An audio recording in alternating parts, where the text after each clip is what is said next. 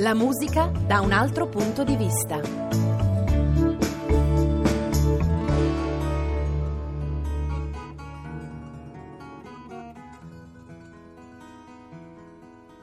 Il carretto passava e quell'uomo gridava gelati.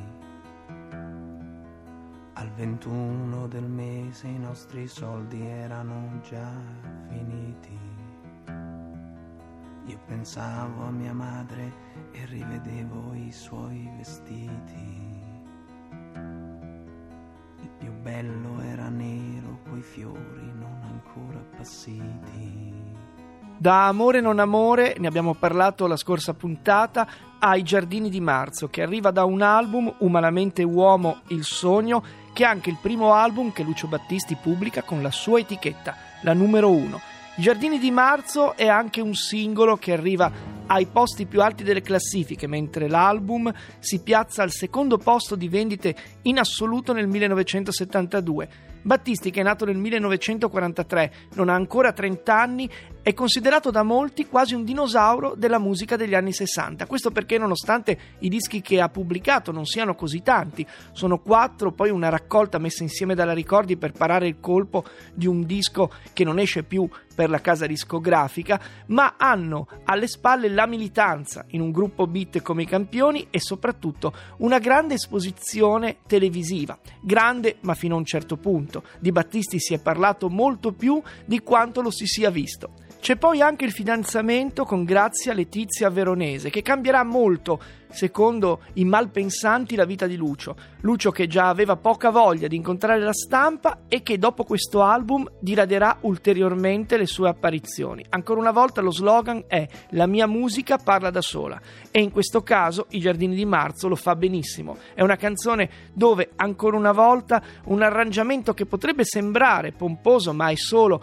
molto sentimentale racconta una vicenda che è tutt'altro che pop, una vicenda dove c'è la miseria, il fatto di non arrivare alla fine del mese, siamo negli anni 70 che cominciano ad avere odore di austerità, ci vorranno 24 mesi e molti degli italiani capiranno cosa significa vivere nei cosiddetti anni di piombo e dover economizzare, per esempio, sull'uso del carburante o della luce elettrica. In questo Battisti, ancora una volta, riesce a scrivere un album dove i segni di crisi personale, questo è merito anche di Mogol, anzi forse per i testi soprattutto sua, sono i segni di una crisi che investe tutta un'Italia. Un'Italia che all'epoca riesce ad apprezzare questo disco facendogli vendere milioni di copie nonostante le stroncature di alcuni dei colleghi siano molto feroci. Ancora una volta all'indice c'è il modo di cantare di Lucio che proprio non va giù perché non aderisce forse al bel canto e non è nemmeno un emolo di Modugno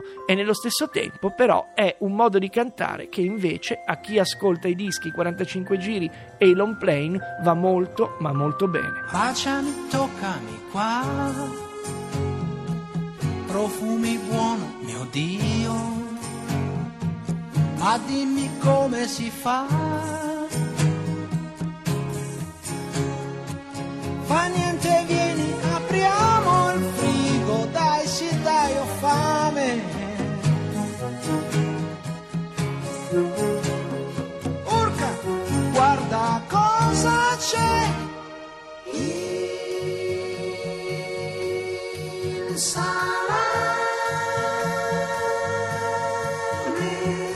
Tra Umanamente il sogno e Anima Latina, da cui è tratto il salame, sono passate molte suggestioni e qualche album. Il mio canto libero nel 72, Il nostro caro Angelo nell'anno successivo. Sono due dischi, il primo soprattutto, dove gradualmente Battisti cambia ancora una volta pelle. Soprattutto nasce suo figlio e soprattutto si sottrae completamente dalle apparizioni, apparizioni televisive che gli pesano sempre di più dopo che un grande maestro come Rizzo Ortolani lo ha addirittura accusato, io direi ingiustamente, di scopiazzare dalle partiture altrui. La risposta di Battisti è lapidaria. Che cos'è una partitura? Ma è una risposta fatta con un certo senso dell'ironia che nel corso degli anni ha imparato ad alimentare. Il sodalizio tra Mogol e Battisti, anche se la cosa non viene raccontata, si incrina. Si incrina perché di mezzo c'è una donna, secondo Mogol, ma forse perché c'è di mezzo anche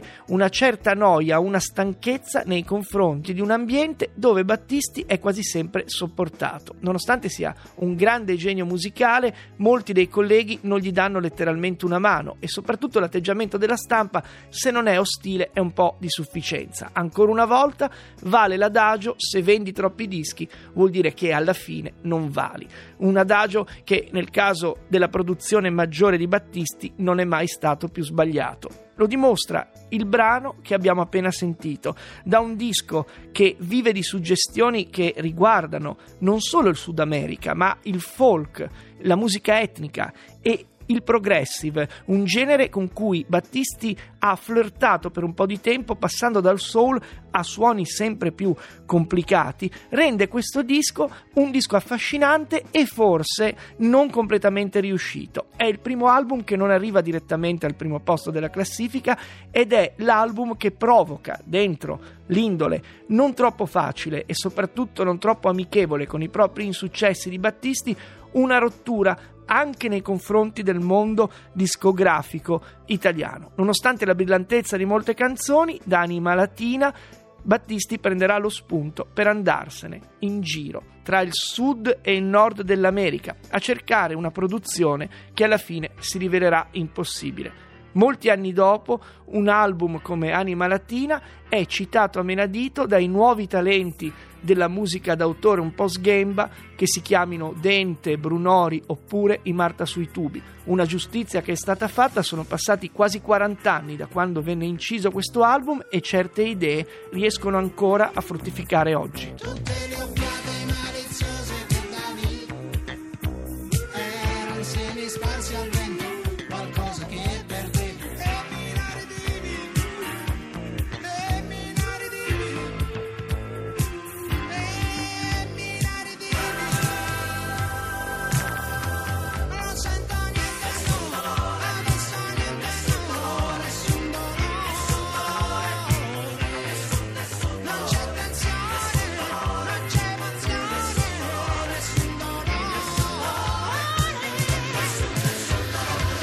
Nella seconda parte degli anni 70 a Battisti capitano molte cose, anche quelle di avvicinarsi ai gruppi proletari che lo intervistano direttamente proprio per sfatare quello che può essere un po' un mito, anche se l'appartenenza di Battisti era un'appartenenza che non aveva una connotazione politico-sociale ben definita, ovvero il fatto che Battisti fosse semplicemente un uomo di destra. C'è un incontro gestito da un collega con il direttore della rivista alternativa psichedelica Andrea Valcarenghi di Renudo, il cantautore fumettista Gianfranco Manfredi e la sua fidanzata dell'epoca, dove Battisti, che vuole sempre parlare comunque di musica, dimostra di avere una mentalità molto più aperta e non è solo una mentalità musicale di quanto si vorrebbe far credere per sminuire la sua capacità artistica.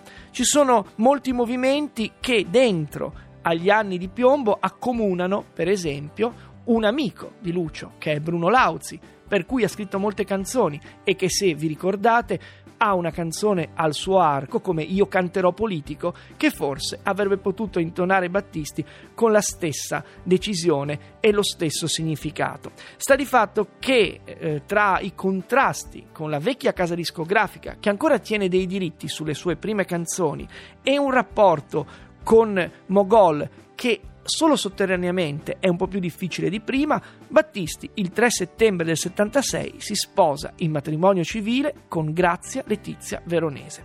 È l'inizio della fine, questo non lo possiamo dire né sapere. Nel 76 è uscito anche un album come La batteria, il contrabbasso, eccetera, che è un album dove si va da qualche altra parte. Siamo in un momento in cui le canzoni e gli album si succedono con una frenesia importante fino ad arrivare a quello che secondo chi vi parla è un po' il capolavoro di sempre di Lucio Battisti, Una donna per amico. Abbiamo ascoltato Nessun dolore, una canzone che ha i ritmi del funk e forse della disco music anche, ma che ha la capacità, ancora una volta, questa di Mogol, di non fare rime baciate, ma di dipingere uno stato anaffettivo in maniera che invece diventa molto comunicativa, quasi infettando l'ascoltatore e poi una scelta di arrangiamenti che in Italia non hanno davvero paragoni. Una donna per amico ha molte canzoni che devono essere tramandate alla posterità oltre a nessun dolore per andare invece dentro i sentimenti e le emozioni, aver paura di innamorarsi troppo dipinge esattamente l'altra metà di un globo dove si concentra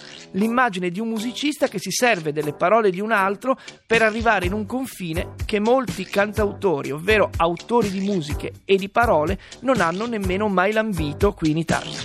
E non studiarsi,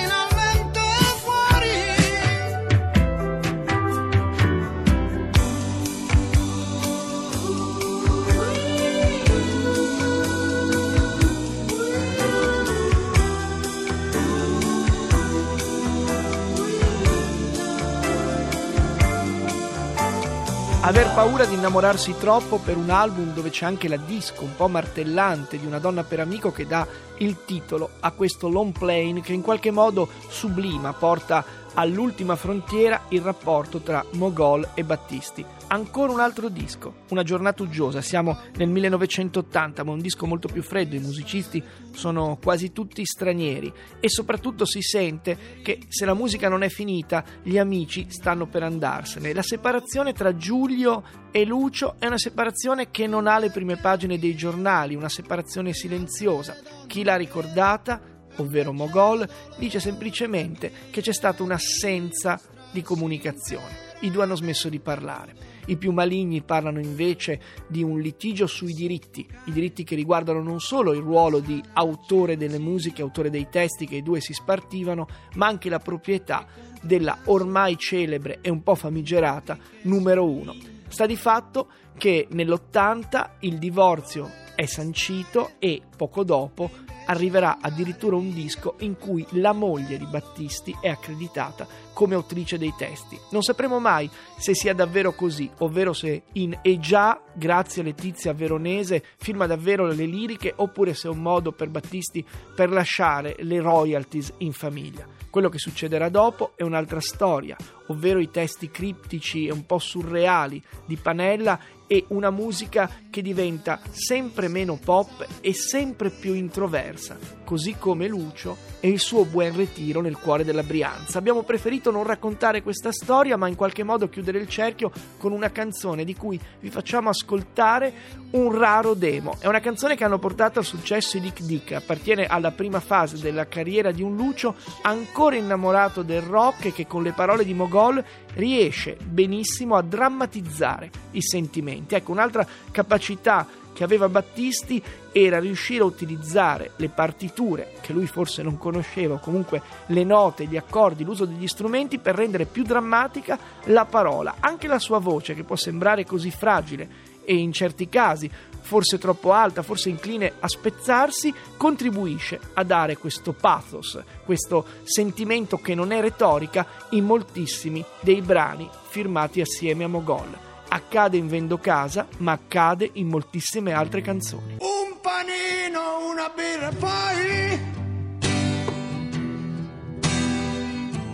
la tua bocca da baciare e la fiamma si alza ancora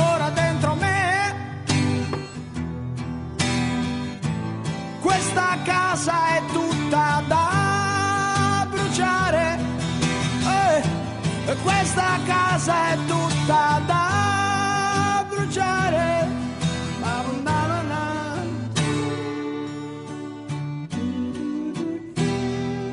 E lasciamo Battisti mentre vende casa e si dedica alla sua passione, il windsurf, insieme all'amico di sempre, Adriano Pappalardo, ripromettendoci di riannodare questa storia un giorno, chissà come. Per ora ringraziamo Peppe Verdel alla regia, Luigi Mattei alla parte tecnica, Andrea Cacciagrano e Lorenzo Lucidi per la cura del programma. Da Gion Vignola, una radiosa giornata.